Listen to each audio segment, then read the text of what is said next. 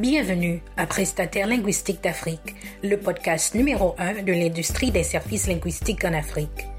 Nous discutons des langues africaines et des tendances en matière de traduction, d'interprétation et de localisation en Afrique. Nous nous entretenons avec des professionnels du secteur qui partagent leurs connaissances, leur expérience et leur passion pour le travail qu'ils accomplissent. Prestataire linguistique d'Afrique est réalisé par Bolingo, un prestataire régional de services linguistiques multiples. Prestataire linguistique d'Afrique est animé par Amide Christelle Zami. Bonjour et bienvenue à Prestataire linguistique d'Afrique, votre podcast numéro 1 qui traite des questions en rapport avec la traduction, l'interprétation et tout autre service linguistique. Notre invité aujourd'hui est Franck Indanache euh, Il va nous entretenir sur la langue kabyère. Alors, on a tout hâte de l'écouter. Bonjour et bienvenue à Prestataire linguistique d'Afrique, Franck. Merci, Tata Christelle. Super. Alors, on a vraiment hâte de vous entendre vous présenter et faire un coucou à nos auditeurs en, en cabière. D'accord, merci Tata Christelle. Euh, Mondonan Manjana, Mahamizet Mulunan Dendeda, Membenizi Ewelisi, une prestataire linguistique d'Afrique, Ngonese, Bolingo Communications, euh, Media Consort Balakdomio. Sono Tata wine kabe mugobu Frank dana chenya euh, elle c'est ça Merci beaucoup. Alors, qu'est-ce que ça voulait dire en français encore Alors, je disais, euh, mesdames et messieurs, euh, je vous salue. Euh, vous qui écoutez Prestataire linguistique d'Afrique, c'est un plaisir pour moi aujourd'hui de venir faire une causerie avec Tata Christelle à propos de la langue kabyère. Alors, je leur souhaite une bonne écoute et je leur remercie aussi à la fin. Merci, c'est bien. Alors, nous aimerons bien vous dire bienvenue, mais parce que nous n'avons aucune notion de la langue kabyère, possible pour vous de nous dire exactement comment dire bienvenue en kabyère Oui, alors pour dire bienvenue en kabyère, vous pouvez dire kabte. Kabte. Ah, capté. Alors, je dis capté, Franck. Merci. La balle, Tata Christelle. Super. Merci beaucoup d'avoir accepté notre invitation aujourd'hui pour discuter un tout petit peu du kabyère, une très belle langue d'ailleurs. Alors, parlez-nous un peu de cette langue et, et, quel est son statut dans la langue, euh, dans la société, pardon, togonaise. D'accord. Merci, Tata Christelle.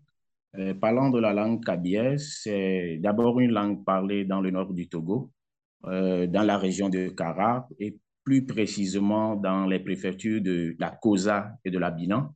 Et c'est une langue aussi euh, qu'on peut retrouver dans une zone du nord du Bénin et aussi une partie du Ghana. Et il faut dire que cette langue a divers dialectes, mais à ce jour, on n'a pas officiellement le nombre exact de dialectes en kabyère. Et ce que je peux ajouter par rapport à ça est que euh, quand vous allez souvent sur le net, il ne faudrait pas confondre euh, le kabyère du kabyle, qui est une langue parlée en Algérie. Donc, euh, le kabyère, son statut au Togo, c'est l'une des langues nationales, l'une des deux langues nationales, à part l'évé. Donc, c'est une langue enseignée dans, dans, dans, dans, dans nos établissements scolaires comme langue nationale et dont les élèves en font usage comme matière facultative lors des examens nationaux. Merci. Merci beaucoup. Alors, vous l'avez souligné, le kabyère, euh, après l'évé, est, aussi une langue euh, nationale. Euh, si je me souviens bien, cette langue a été adoptée depuis 1975 comme telle. Mais quelle est son ampleur? Quelle est l'ampleur de la langue kabyère au Togo Et est-ce qu'elle est utilisée dans la vie quotidienne, dans les médias, dans les publicités? Vous avez déjà parlé du fait qu'elle est utilisée, elle est utilisée dans les établissements scolaires. Elle est même étudiée et des étudiants l'utilisent en fait durant les examens. Dans autre, euh, sur quelle autre plateforme est-ce qu'elle est utilisée? D'accord, merci Tata Christelle. Parlons de l'ampleur de la langue, tel que je l'ai déjà dit, étant donné que c'est l'une des, des, deux langues nationales, elle a une ampleur considérable dans la vie quotidienne des Togolais.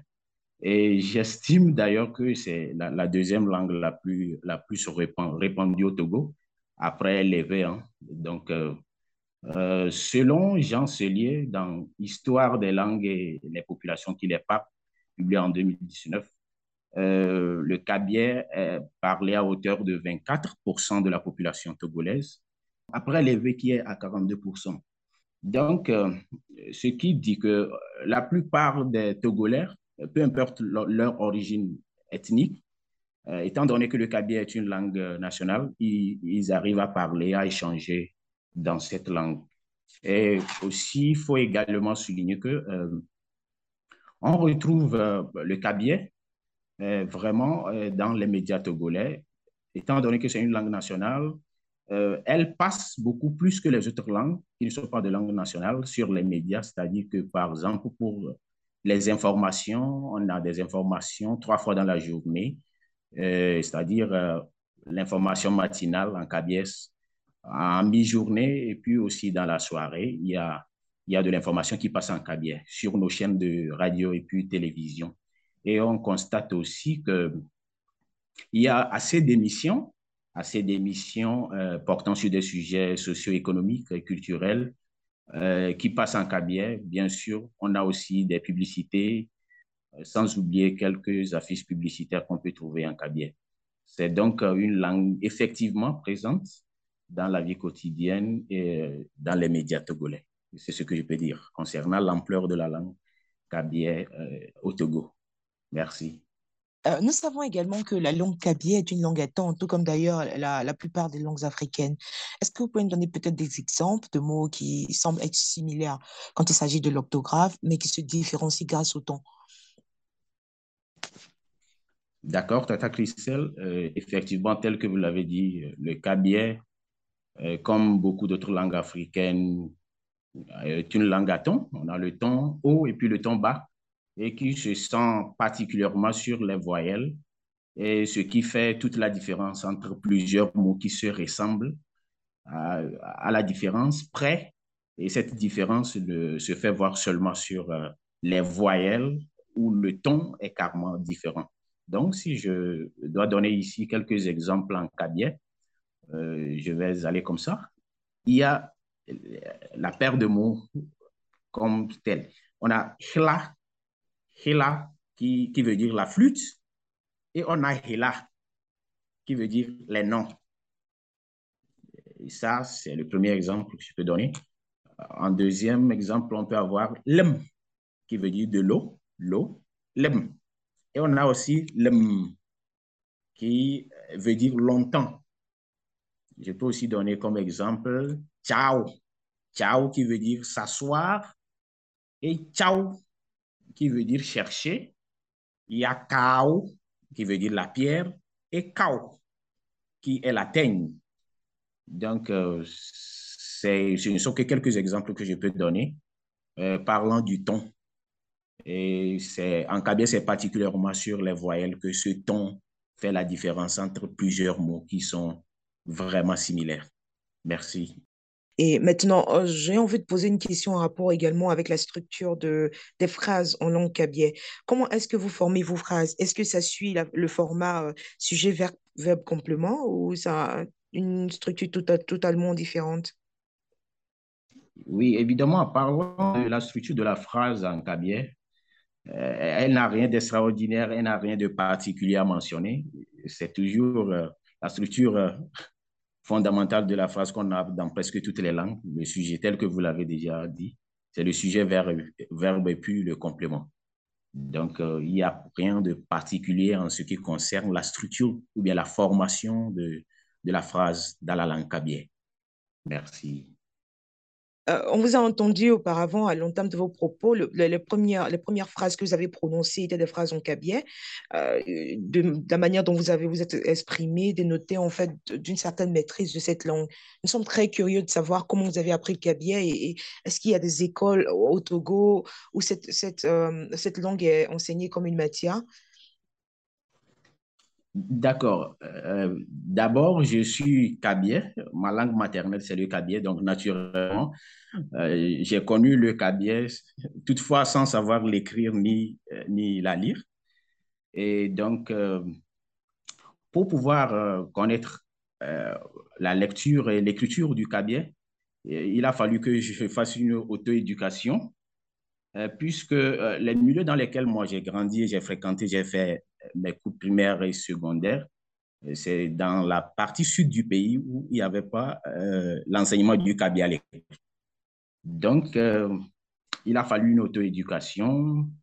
Et je peux dire que j'étais juste tombé une fois sur euh, un test Kabien.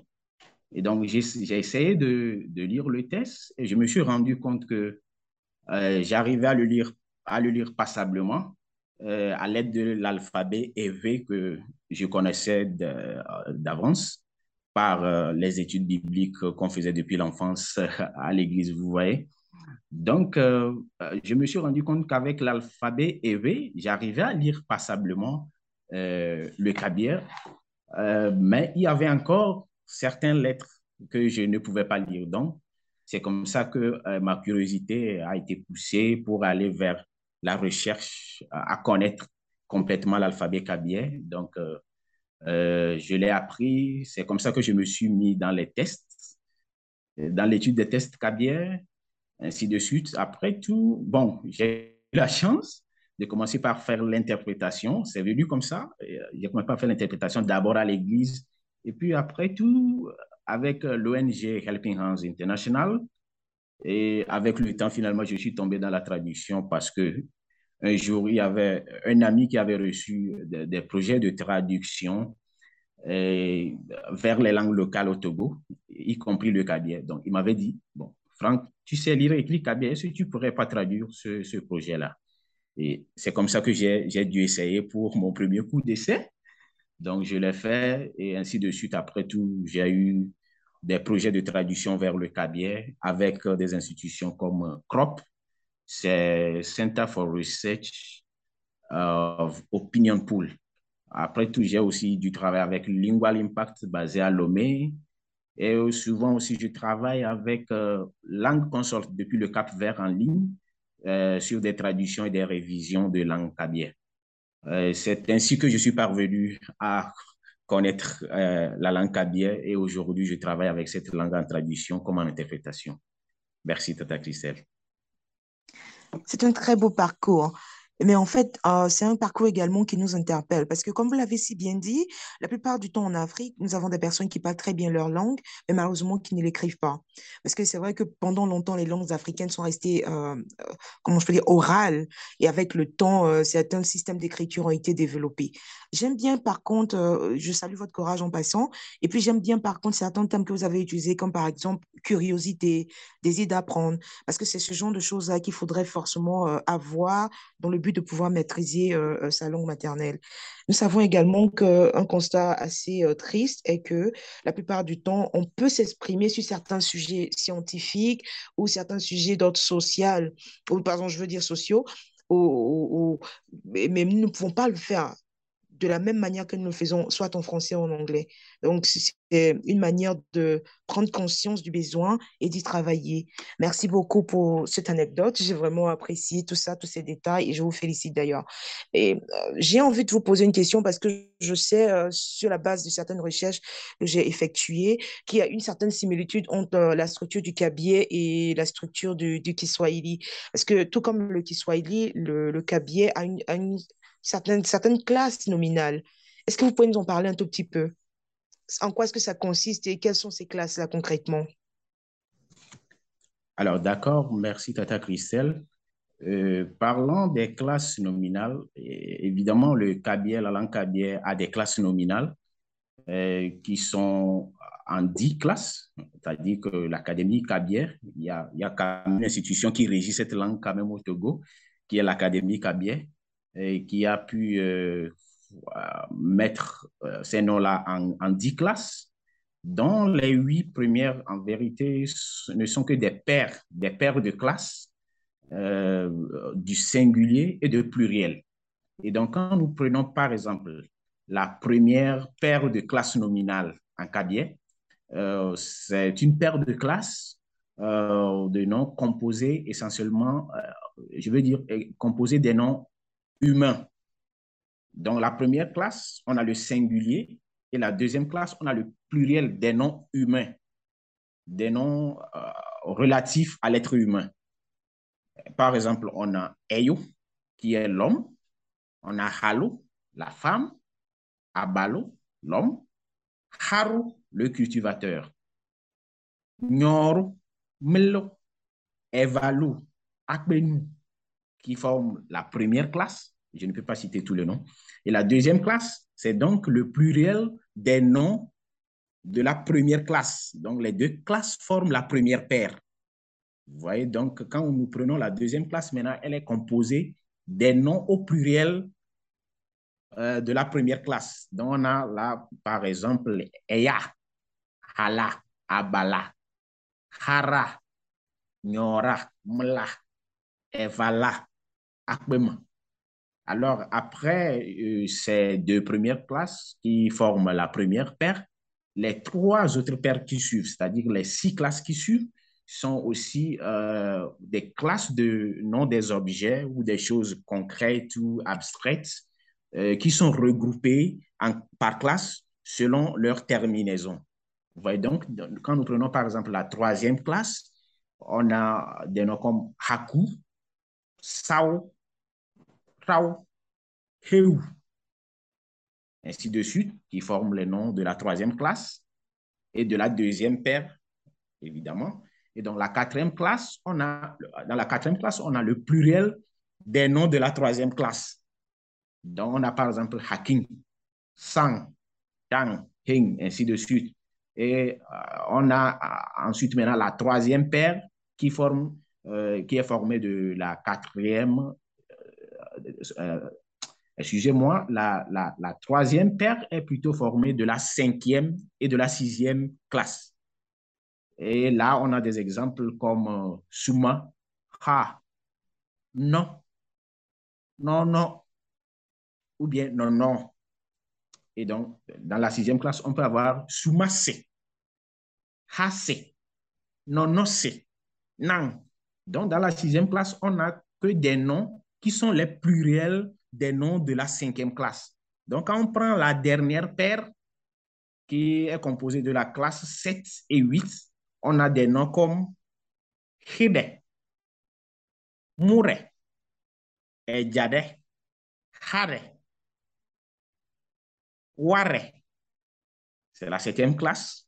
Et donc, la huitième classe, c'est le pluriel des noms de la septième classe. Donc, on a là-bas un exemple, Hela, Moya. On a aussi Adjea, par exemple. Vous voyez, donc ça fait la huitième classe. Donc, quand nous prenons la neuvième classe de noms en cabier, euh, là-bas, on a l'ensemble des noms euh, innombrables, tels que moto, qui est la patte, un nom innombrable, qui n'a pas de pluriel ni de singulier en vérité. Moto, poto, alwato, hato, helim, teo. Vous voyez, donc c'est la neuvième classe. Et la dixième et la dernière classe euh, regroupent les noms des liquides. On a un, exemple, lem, c'est de l'eau, solum, c'est la boisson, chalem, c'est le sang, him, par exemple, c'est c'est l'urine. On a ezetalem, c'est les larmes. On a nim, c'est de l'huile. On a ndalem, c'est la salive. Donc, vous allez remarquer que les noms des liquides ici sont terminés par M, M, M, M, M. Et donc, euh, la dixième classe, telle que je viens de le dire, regroupe les noms des liquides qui sont généralement terminés par M. Donc, voici ce que je peux dire par rapport euh, aux classes nominales en cabier. Merci. Merci beaucoup. En si peu de temps, j'ai appris tellement de choses. Euh, pour résumer, si je ne me trompe pas, parce que je vous ai écouté attentivement, ça me donne l'impression que tous les noms impairs, à part bien sûr euh, la neuvième classe, euh, ont lien avec le singulier, et tous les noms pairs ont lien avec le pluriel en, en, en, cabier. Et ça me donne aussi l'impression que cette langue est vraiment, vraiment très bien structurée. Vous avez parlé également de la dixième classe qui est la, la, classe des liquides. Je, me, je me, rappelle d'une, elle qui est solom, qui veut dire l'eau, si je ne me trompe pas. J'apprends déjà beaucoup. Et puis, en plus, euh, pour revenir, quand vous avez parlé, par exemple, des mots singuliers, euh, j'ai appris, par exemple, euh, abalo dont le pluriel est abala et avalo dont le pluriel est avala. Merci. Alors, parce que c'était en fait une question que je voulais poser juste après, à savoir si les concepts de pluriel et de singulier existent bel et bien dans la langue kabyère, voilà qui est beaucoup plus clair. Vous avez d'autres éléments à ajouter concernant la formation du pluriel et du singulier? Est-ce qu'il y a une règle particulière à suivre pour cela? D'accord. Euh, parlant du concept de pluriel et du singulier, ce concept euh, existe bel et bien? En Kabia. Et puis, euh, il y a des règles de formation du pluriel qui, qui comportent toujours des exceptions, comme, comme habituellement. Donc, on a par exemple euh, la classe des noms terminés par ré, dont le pluriel euh, euh, se forme en la, qui vient en remplacement du ré. Je prends un exemple pour étayer cela. Quand je dis par exemple yare, yare c'est l'œuf. Donc quand je prends les œufs, c'est yala. Yahide, hila. Il y a ware, wala. Ware, c'est le droit. Wala, c'est les droits. Quand je prends hide, hide, c'est le nom. Hila, c'est les noms. Toutefois, pour cette règle de formation du pluriel où on, transforme le ré en la pour avoir le pluriel du nom, on a des exceptions. Et on a euh, un exemple d'exception ici où on a le nyare qui n'est plus nyala, mais qui devient ici. Et alors, ça sort de cette règle-là que je viens d'énoncer.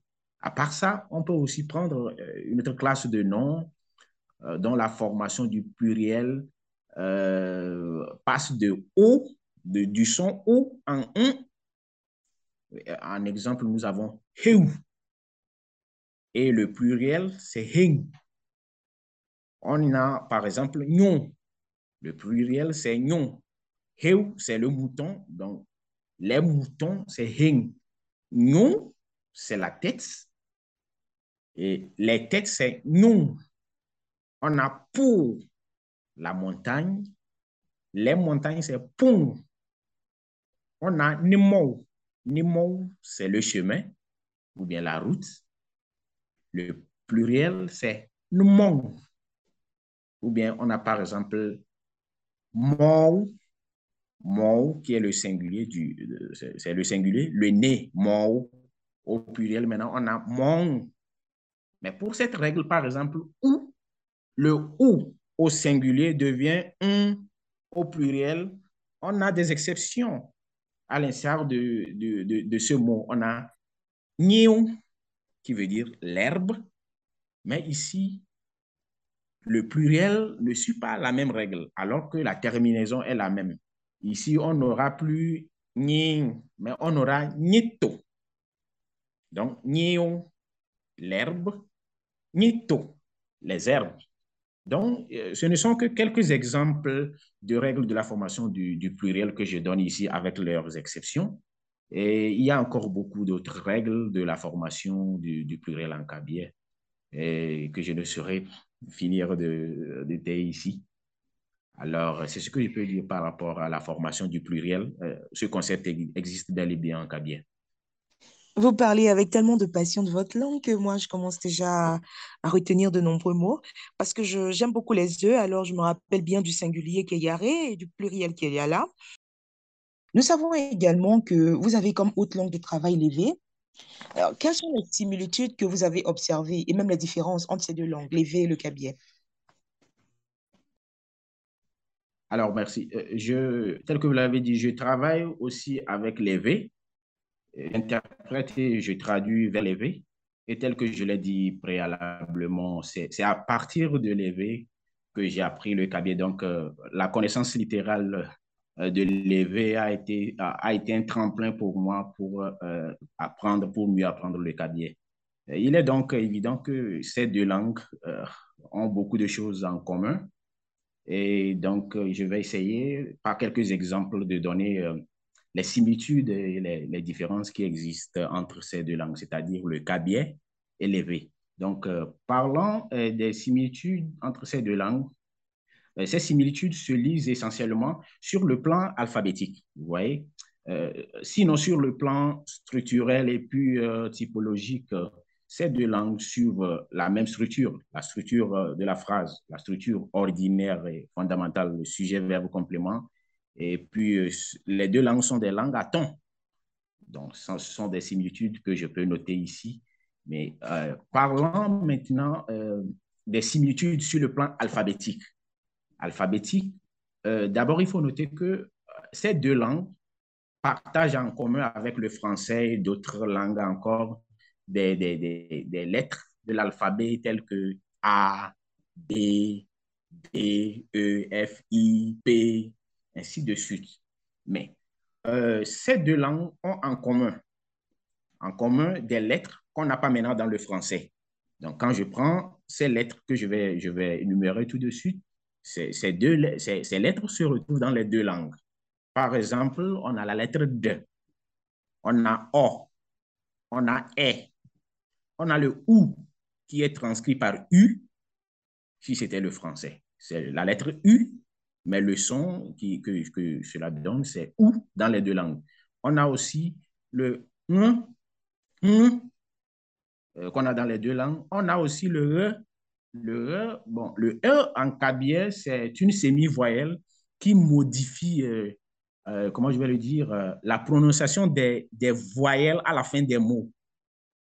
Par exemple, quand il y a le A à la fin d'un mot, et qu'on ajoute le E, le E qui est cette lettre qui ressemble à Y avec un petit rond en bas, quand euh, le E s'ajoute à une voyelle à la fin d'un mot en cabier, la voyelle, maintenant la prononciation de la voyelle est allongée. On a un ton haut là-bas.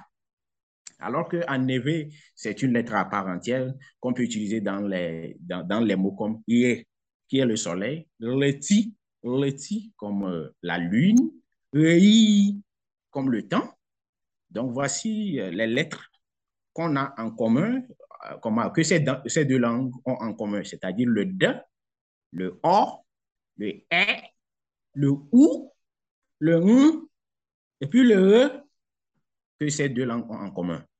À présent, pour parler des différences euh, entre ces deux langues sur le plan alphabétique, on a certains sons qui sont identiques, mais ne sont pas transcrits de la même manière dans, le, dans les deux langues. Quand je prends par exemple le son ch, le son ch en kabyé, c'est la lettre C, alors qu'en neve, c'est TS. Ch. Quand je dis cha, qui veut dire le père, cha, on écrit C-A-A, qui veut dire cha, ça veut dire le père. Alors qu'en neve, je dirais etcho pour dire demain. Le tch là-bas se transcrira avec TS. À part ce premier exemple, quand nous prenons par exemple le son J, J, en kabye, c'est la lettre J. La lettre J. Donc la lettre J, en vérité, n'existe pas en kabye. Quand vous la voyez, quand vous la voyez, pour moi, vous allez la lire J. Vous voyez? Donc, par exemple, quand vous voyez des, des, mots comme ejare. Le J là-bas, c'est la lettre J. Alors que le même son en neve se transcrira avec la lettre D combinée avec le Z qui est J. Dijo, par exemple, le DZ. On a aussi euh, ce son, le son N en cabier, c'est la lettre N avec l'accent de nasalisation qui se lit comme N en cabier, alors qu'en neve, c'est NY pour avoir le son N. Vous voyez, donc, euh, c'est les différences euh, alphabétiques que je peux relever entre les deux langues. Euh, de la même manière, il y a aussi certaines lettres de l'alphabet qu'on a en cabier et qui n'existent pas en neve tout comme des lettres de l'alphabet en neve qui n'existent pas en cabier. Quand je prends euh, le cabier maintenant, on a par exemple la lettre I. Ce n'est pas I, mais c'est I. qu'on n'a pas en EV. J'ai la lettre O. O qu'on n'a pas en. Mais quand je prends l'EV, j'ai par exemple le son ou bien la lettre F, E, qu'on n'a pas en cabier. Et ben, on a aussi euh, l'accent de nasalisation qui change euh, la prononciation des voyelles en EV qu'on n'a pas en cabier. Donc, euh, voici les différences que je peux relever entre le cabier et l'EV et aussi les similitudes telles que précitées. Toutefois, je reconnais humblement que ces informations que je donne ici ne sont pas exhaustives euh, puisqu'il y a des, géants de la linguistique qui ont mené des études euh, approfondies et, euh, des études comparatives sur les deux langues qui peuvent nous en parler mieux. Hein. Je, je, pense qu'ils peuvent nous en parler mieux. Donc, c'est ça. Merci, Tata Christelle. Merci beaucoup, Franck. Alors, ce que j'ai compris en écoutant votre intervention, c'est que votre décryptage, pardon, des notes d'une certaine maîtrise de vos langues de travail. Et cela encourage en même temps par même à savoir que plus on s'applique, on peut se perfectionner dans nos langues de travail. Ce n'est pas impossible. Et on peut même aider nos langues africaines à évoluer dans le temps. Nous savons que vous avez beaucoup d'années d'expérience dans la traduction et l'interprétation.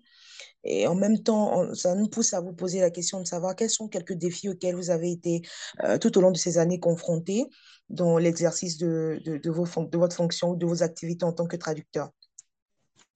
D'accord, merci Tata Christelle. Euh, parlant des défis, il y en a toujours. Et précisément, euh, dans la traduction vers les langues locales, généralement, ce qui manque, c'est les documents, les outils. C'est vrai qu'on a aujourd'hui des dictionnaires. Par exemple, on a le dictionnaire Cabier français, EV français, EV anglais. Euh, toutefois, ces dictionnaires, par exemple, le dictionnaire Cabier, et même pour les pour, les, pour ceux que moi je connais quand même, que, que j'utilise, il y a vraiment un manque criard euh, d'une bonne partie du vocabulaire usuel. Hein. Surtout avec euh, le monde aujourd'hui, tout est numérisé, avec le langage numérique qui, y va. On a assez de difficultés à traduire vers euh, les langues locales et à 100% du vocabulaire de cette langue donc, euh, sur ce, on, a souvent, on est souvent obligé de faire recours euh, au néologisme, à des explications pour pouvoir traduire certaines expressions et certains mots qui sont surtout euh, d'actualité et que nos langues n'avaient pas et n'ont pas vraiment, vraiment un vocabulaire adapté directement dans la langue pour exprimer ces idées ou bien pour traduire ces mots. Donc, euh, c'est ce que je peux dire par rapport au défi. Mais bon, au jour le jour, au jour, le jour on, fait un effort de, de pouvoir mieux comprendre l'actualité pour pouvoir la rendre dans nos langues maternelles de façon compréhensible et claire. C'est ce que je peux dire par rapport au défi. C'est le manque d'outils. On n'a pas exactement les, euh, les, mêmes outils, les mêmes documents, tels que quand je prends par exemple le français, l'anglais, bien le français, l'allemand ou bien avec une autre langue. Les outils ne sont pas euh, vraiment adaptés, ne donnent pas toutes les possibilités avec les langues maternelles, sinon avec les langues euh, locales au. C'est ce que j'allais dire. Merci beaucoup. Et un défi auquel de nombreuses langues africaines sont confrontées. Je veux dire, de nombreux linguistes qui utilisent les langues africaines sont confrontés.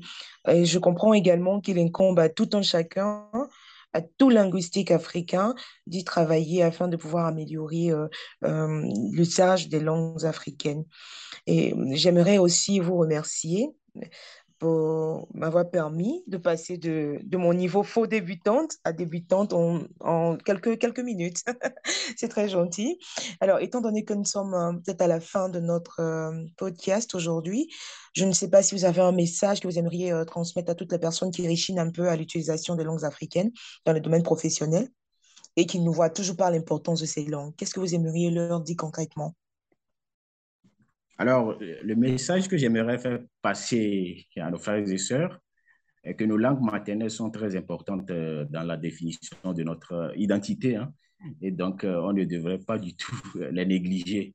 Quand vous croisez une personne pour la première fois, pour faire connaissance, euh, c'est le nom qu'on donne. Et si on veut pousser un peu loin, on demande, vous venez d'où? Vous êtes d'où?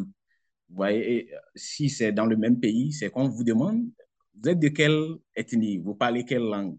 Ce qui veut dire que votre ethnie, votre langue maternelle fait partie de, votre identité. Et donc, si nous négligeons nos langues maternelles, je pense que nous sommes en train de négliger euh, une bonne partie, un aspect essentiel de notre identité. J'invite tout un chacun euh, à s'y mettre. C'est vrai, nous avons pris le français ou bien l'anglais que nous maîtrisons mieux, mais il faut faire un effort de pouvoir maîtriser au moins une langue de chez soi. Aujourd'hui, on a des couples mixtes, c'est-à-dire que ethniquement parlant, papa est d'une autre langue, maman est d'une autre langue, mais je pense que les enfants doivent au moins bien cerner l'une des langues des parents, euh, l'un ou l'autre. Sinon les deux, euh, ce serait ce qui est souhaitable. Donc, c'est ce que je peux passer comme message aux auditeurs et à tout le monde. Merci, Tata Christelle. Merci énormément. Euh, le plaisir était pour nous que de vous recevoir en tant qu'invité. Nous tenons encore une fois à vous remercier d'avoir accepté notre invitation. Nous pouvons dire sans nous tromper que nous avons beaucoup appris avec vous. Euh, nous avons appris à aimer davantage cette langue kabyère et nous encourageons tout un chacun, toutes les personnes qui avaient eu déjà, déjà ce désir ou qui nourrissent encore le désir de commencer euh, l'apprentissage de cette langue, de ne même pas hésiter, pardon, et de, de s'y mettre. Merci, à très bientôt. Merci d'avoir suivi cet épisode. Si vous avez des commentaires ou souhaitez participer à nos prochains épisodes, veuillez nous écrire à podcast at bolingoconsult.com. Et n'oubliez pas de vous abonner à ce podcast.